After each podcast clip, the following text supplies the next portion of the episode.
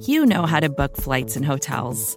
All you're missing is a tool to help you plan that unbelievable travel experience. That's why you need Viator. Book guided tours, excursions, and more in one place. There are over 300,000 travel experiences to choose from, so you can find something for everyone. And Viator offers free cancellation and 24 7 customer support for worry free travel. Download the Viator app now and use code Viator10 for 10% off your first booking in the app. Find travel experiences for you. Do more with Viator.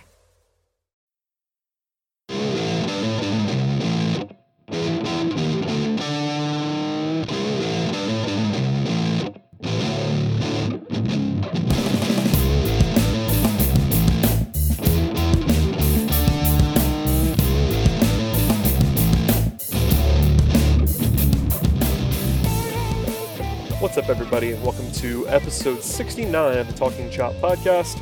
I am your host, Brad Rowland, and will be later joined on today's podcast by Matt Powers of Talking Chop to break down the 2017 MLB draft, or at least the first couple rounds of that from a Braves perspective. But we're coming to you live on this Tuesday afternoon. Uh, I know some odd timing for the podcast this week, as we normally record on Sunday nights, but there was seemed to be no point in recording on Sunday night when the draft was coming the following day. So a midweek-ish episode here featuring Matt. But before we get to Matt, we're going to break down some uh, storylines that, that have taken place over the last eight or nine days before we last had the podcast from a major league perspective and uh, hit, hit a mailbag question as well at the end before we get to Matt. So bear with me on a what amounts to a solo show for most of this thing but matt is coming.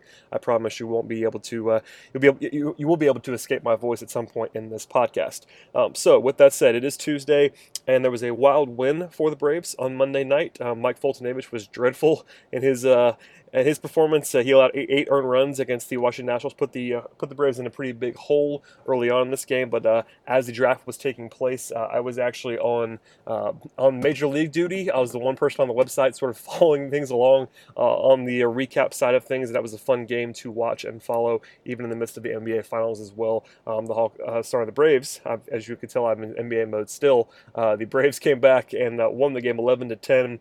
Uh, the bullpen was very, very good, actually, outside of a near implosion from Jim Johnson in the ninth inning. But uh, nice to see the Braves get back in the win column just because of the fact that over the weekend uh, things did not go well uh, at Head SunTrust Park with three losses over a two day span. So nice to see a win on Monday.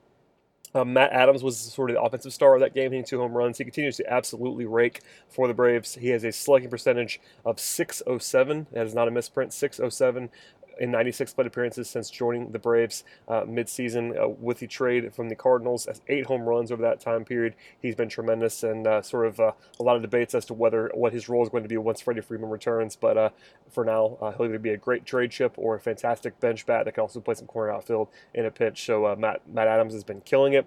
elsewhere, Nick Markakis is heating up after I first sort of reverse jinxed him last week. My I, did a column in the middle of last week talking about just how bad Mark Markakis's power numbers were and how basically uh, it's, it's been a, a, disturbing trend for some time with Markakis uh, on cue.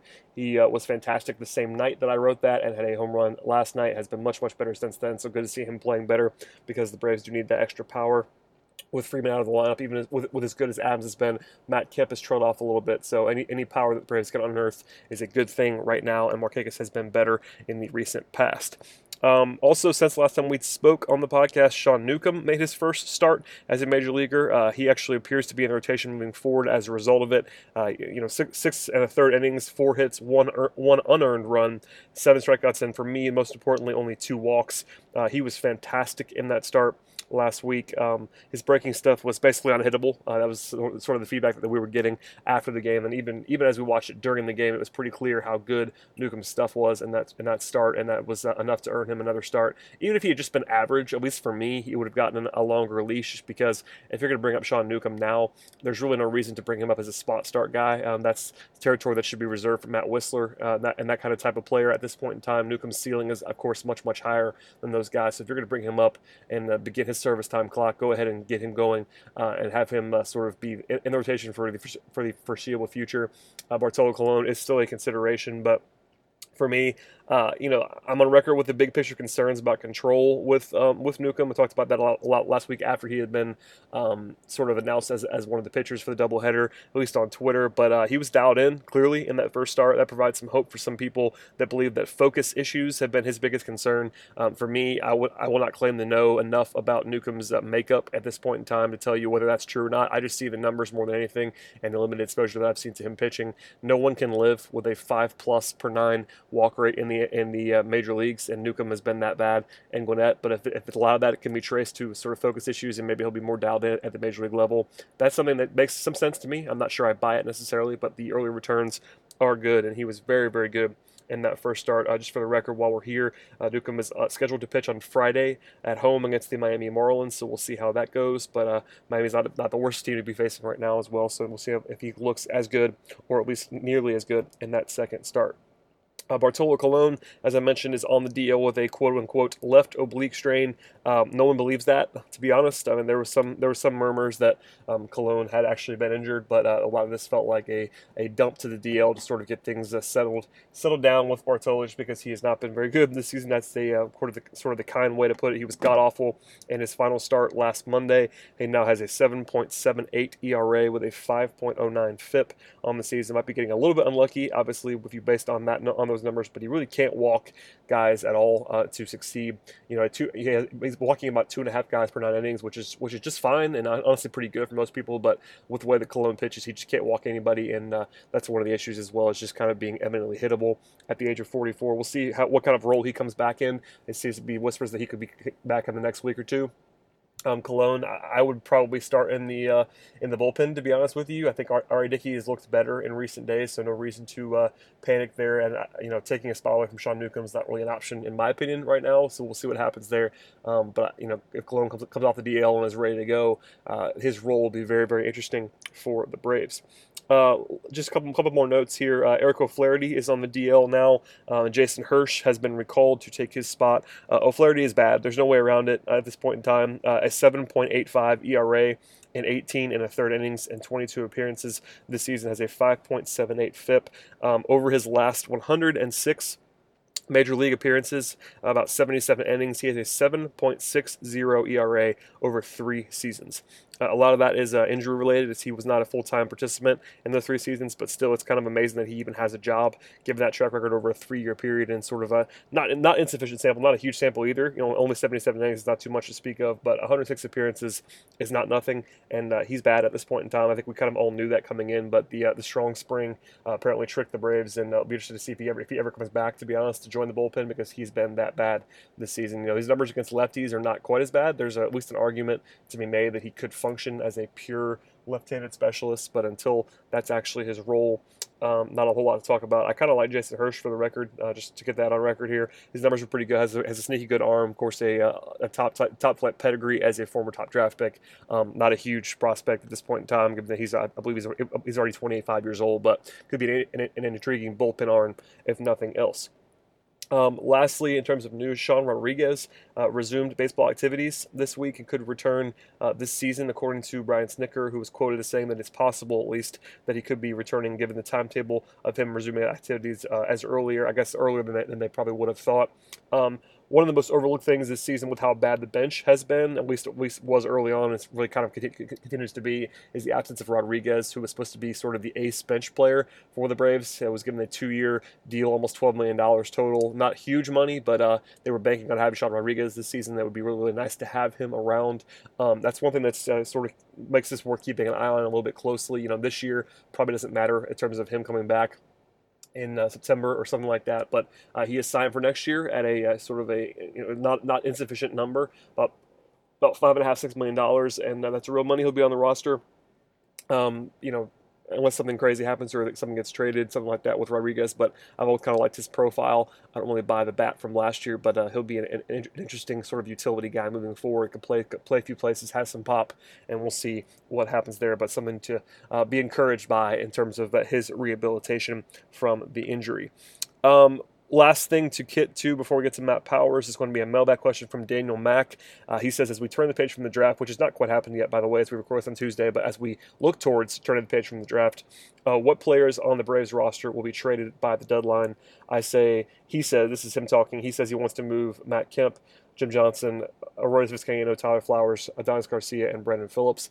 Um, Oh, and, and Jaime Garcia, I should say as well. Um, anyway, it's, it's an interesting topic. Uh, we, we, talked about this uh, sort of all the time, but because it's just me on the podcast, I wanted to sort of fire off my current takes on all these guys quickly. I'm on record as kind of just saying on the overall sense that there's basically nobody on this team that I wouldn't trade for the right price outside of, you know, Freddie Freeman's, I guess, off limits at this point, obviously. Um, and Dansby Swanson's at least close. Although you, I'm sure you can envision a scenario where a team overpaid for him and you might want to do that. But I think the Braves would make him basically untouchable at this point. But aside from those guys, um, pretty easily could trade anybody on the roster for the right price. Uh, Matt Kemp, though, is a, is a tough one because of the big salary and the fact that he has been playing well, but I don't think you're going to get uh, really any value for Kemp at all, given the given the salary and the price. It's uh, people seem to, to have forgotten this, but the Braves were able to get him for basically nothing because of the fact that um, the, the deal is not good on the surface. His contract is not good. One, you know, the Braves, the Braves have some help with that, but um, they were able to flip Hector Olivera essentially for Matt Kemp, and that's uh, a steal, obviously, because uh, Kemp is at least playing. He's uh, overpaid, but is a functional, uh, positive offensive player, a bad defensive player, but still a guy who can bring you some value. Um, I'm not, I think he has more value to the Braves than he's going to be able to get in a trade, but I could be wrong on that. Just some sort of my take at this point as far as the bullpen guys are concerned, Jim Johnson uh, is uh, interesting because he's uh, been very, very good in, in, in, his Brave stint, but has a $5 billion price tag next year um, that could be actually really a value in getting more in, for him in trade, being that he's cost controlled. Um, relievers are volatile. I think Johnson's a little bit more safer than uh, most people that are in the bullpen, but if you can get a huge offer for him, then you would take it. And Vizcaino is the guy um, that's uh, always been too volatile for my taste. So if you can get anything of value for him, go ahead and do that. I would say uh, Tyler Flowers has been incredible this season. He has a WRC plus of 149 at this moment as we sit here in uh, mid June, which is pretty crazy. A 442 on base percentage. Uh, his BABIP is still very very high, so I wouldn't necessarily buy the batting average and the on base percentage. But uh, there's been something something of a light coming on for Flowers. He's definitely been one of the top you know 10 or 15 catchers in the league um, since even joining the Braves um, you know before last season. So Flowers has been a revelation. Uh, I do think that if you could sell that high on him, if somebody actually buys this, this sort of renaissance as having him being a near all star level player, um, maybe you could sell him at that price. Um, but if not, uh, he has a very, very cheap option, a $4 million club option for next year and that actually you know would actually add value in a trade, but also adds value to the Braves, and that he could be a stopgap again next year, given how well he's played. That's a that's a spot where Flowers is not the sexiest name in the world, but he is definitely a starting caliber catcher uh, with this current level of play. And even if he even when he regresses, I should say, because he's going to regress, he'll still be an above average catcher based on the league market as it is right now. Um, as far as the two Garcias, Jaime has been very, very good lately. Could fetch a haul in a trade. Uh, he's, a, he's sort of the guy who I thought would be able to do that if he stayed healthy. No signs of injury stuff for him, and he's sort of turned the corner. Not a high end guy, but with the way that uh, you know some teams might be looking for pitching help that are contenders, he could fetch a real haul, and uh, the Braves I think would be definitely up their alley to flip him for prospects. And considering the Braves are probably not going to be in the race uh, by the time July rolls around, or at least mid to late July as we get near the trade deadline. Right now, you know, as far as the division's concerned, nobody's pulling away outside of the Nationals for second place. But uh, if you look at the wild card standings, it's, it's a much bleaker picture. And uh, if the Braves can have that comfort in the fact that they're probably quote unquote out of it, they could look to sell on guys like Garcia, even though he's been a vital part of the rotation to this point in time. Uh, last but not least, Brandon Phillips has been a league average hitter, I would say, this season. You know, 90, I believe it's like 97, 98 WRC plus, which is just fine. His defensive numbers are actually better than they were last year. He's been pretty good defensively, and obviously has a long track record of track record of being good defensively. Although that's slipped a little bit in his age. Um, he's basically the perfect guy to trade, I would say, because he's basically making no money this season in terms of what the club would have to pay to acquire him.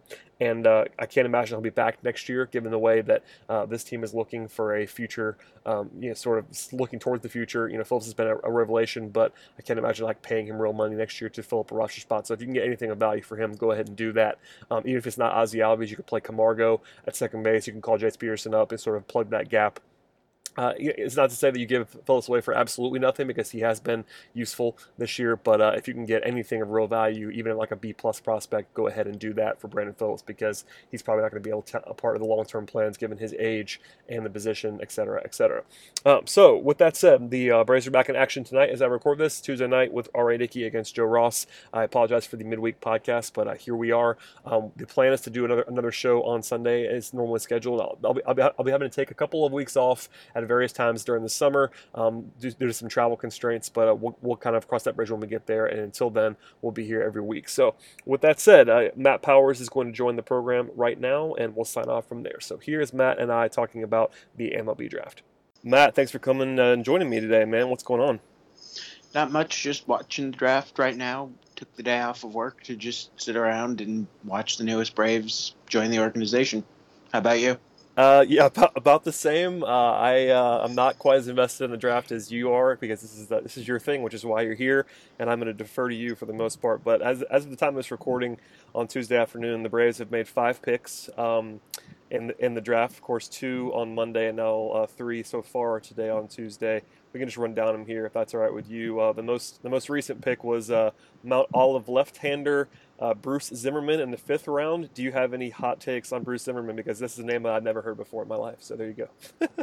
he is probably the first guy drafted that I don't know that much about. I'm looking at his stat line, and of course, this is against very, very weak competition. It's very impressive. He's got uh, 129 strikeouts in 99 innings. He was their Friday starter. He throws a fastball up to 92 from the left side with an average curve and change.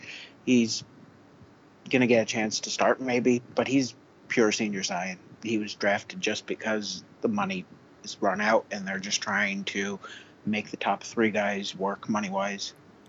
Yeah, that, that was my that was my big feeling when I saw the fourth round pick, which we, which we get into here with uh, with Troy Bacon, because uh, uh, one thing that was notable, at least something that I could even dig up, is that he was not among Baseball America's top 500 draft picks uh, in terms of prospects. Uh, that's not the end all be all by any means, but a JUCO right-hander uh, in the fourth round. What did you think of that? Is, was your first feeling that it was a, a cost saver, or is this a guy that you think is very interesting? A little bit of both. He's definitely a cost saver for sure but he's more much more interesting than Zimmermann. He won't come at the same kind of discount Zimmermann is, but he had 59 strikeouts in 44 innings, of course, against JUCO competition. He wasn't my favorite JUCO pure reliever arm. Uh, Donnie Diaz and a couple of the Alabama JUCO arms were definitely higher up as pure relievers for me, but this is a kid that throws 99, can get it up to 100 if he really tried to put it all in.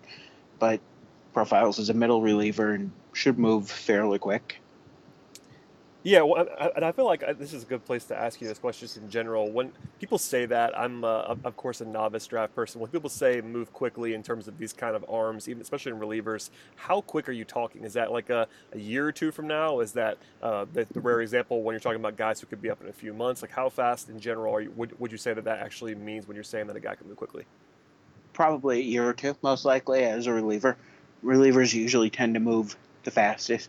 I don't think it, with his level of competition. Now, if we're talking about a guy from the SEC, he could possibly be up this year because he's faced a high level of competition already. But for a JUCO guy, probably a year or two.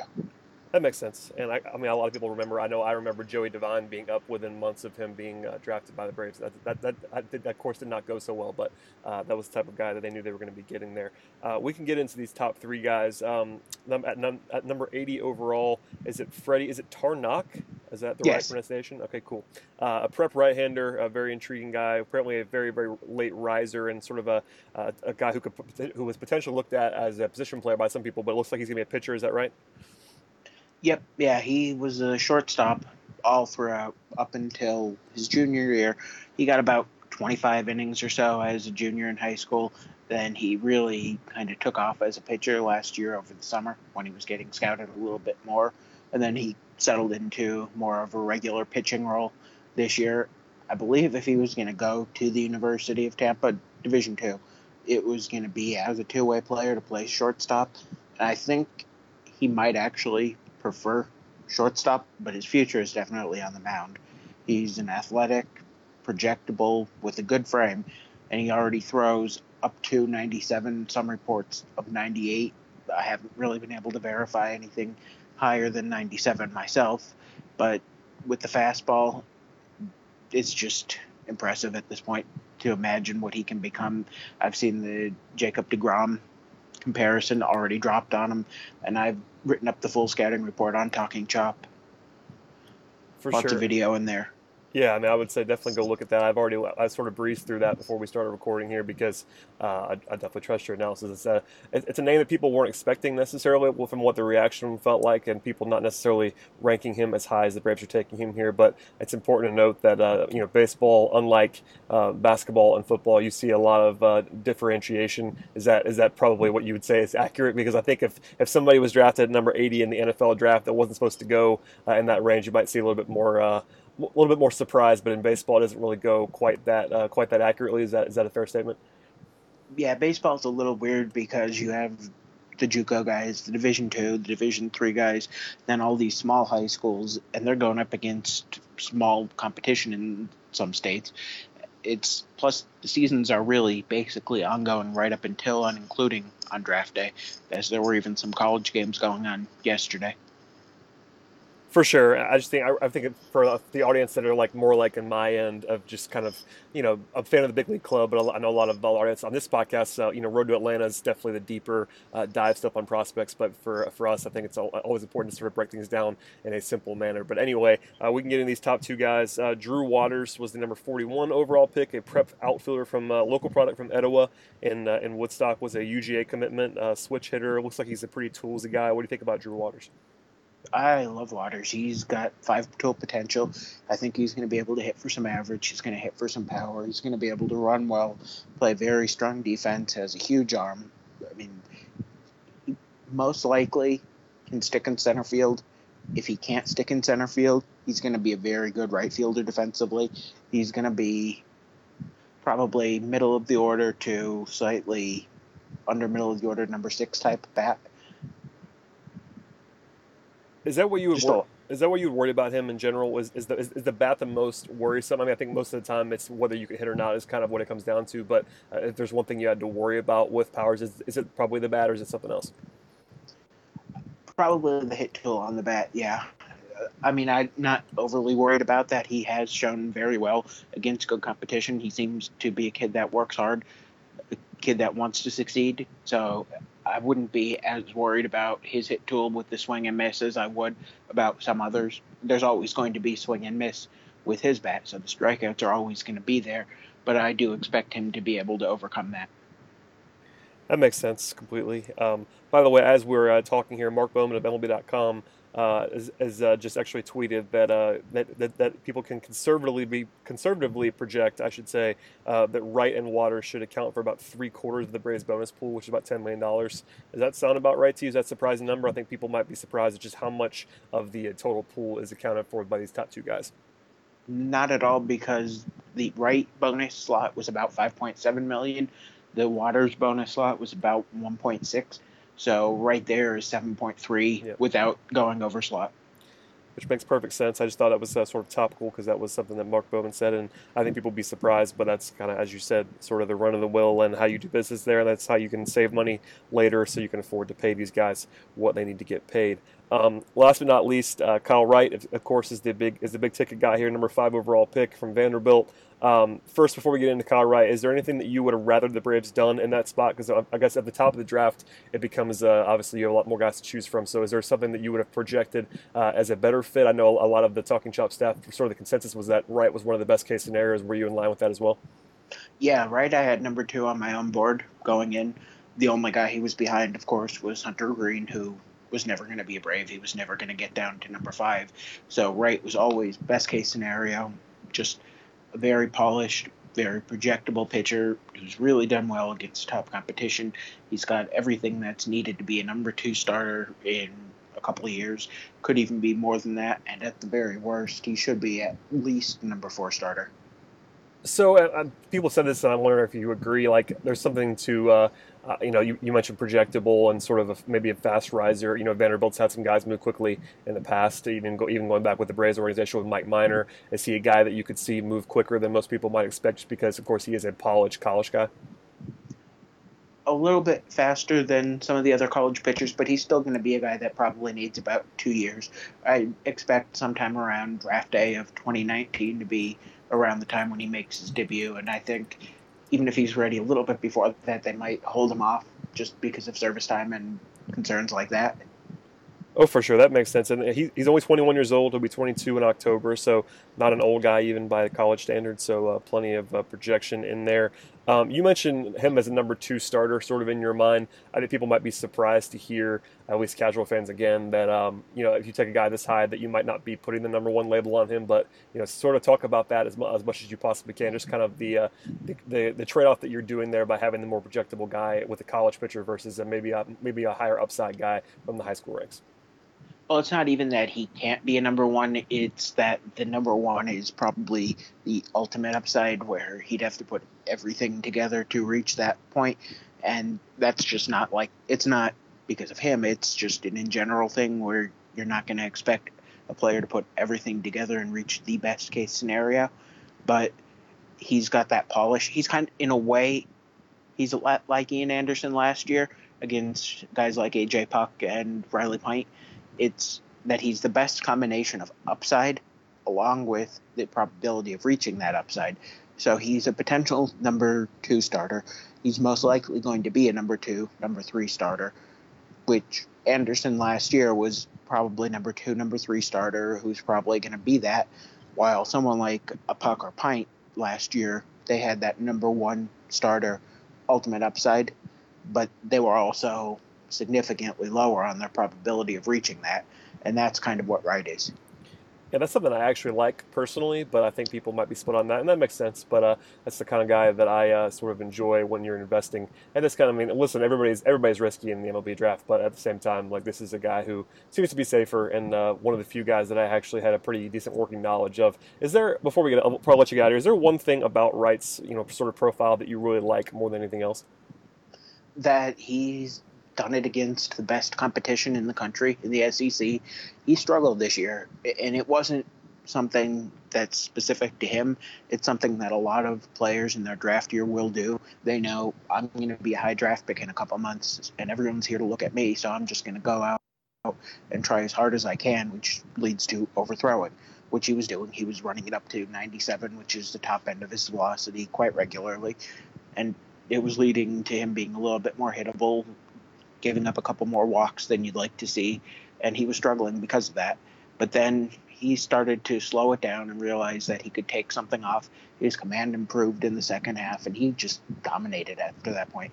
So he made the adjustments on his own, probably with a little help from the coaching staff, and really looked like a guy that was worthy of that number one pick for the longest time Sounds like you're uh, a pretty big fan of what the Braves did. Is that is that accurate? Like, how do you feel about the overall haul? I mean, obviously it's still early. There's only five rounds, but for the most part, the guys that we all kind of know are going to be off the board at this point. So, are you pre- are you pretty happy with what with what the Braves did in their first five picks?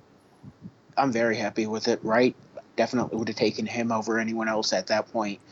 Waters, had a couple other guys slightly ahead of him, but he was definitely a guy I had at 38 on my own board, which of course is higher than 41. So you take that as a win every day. And then Tarnok, I had him a little lower than where the Braves took him, but I didn't have quite as much information as I had hoped since he's still so new to pitching. But with what I did see, and I recognized that he had upside along with what I've seen after the fact, I'm definitely comfortable with that pick as well. The other picks, they're more about making the first three guys able to be signable.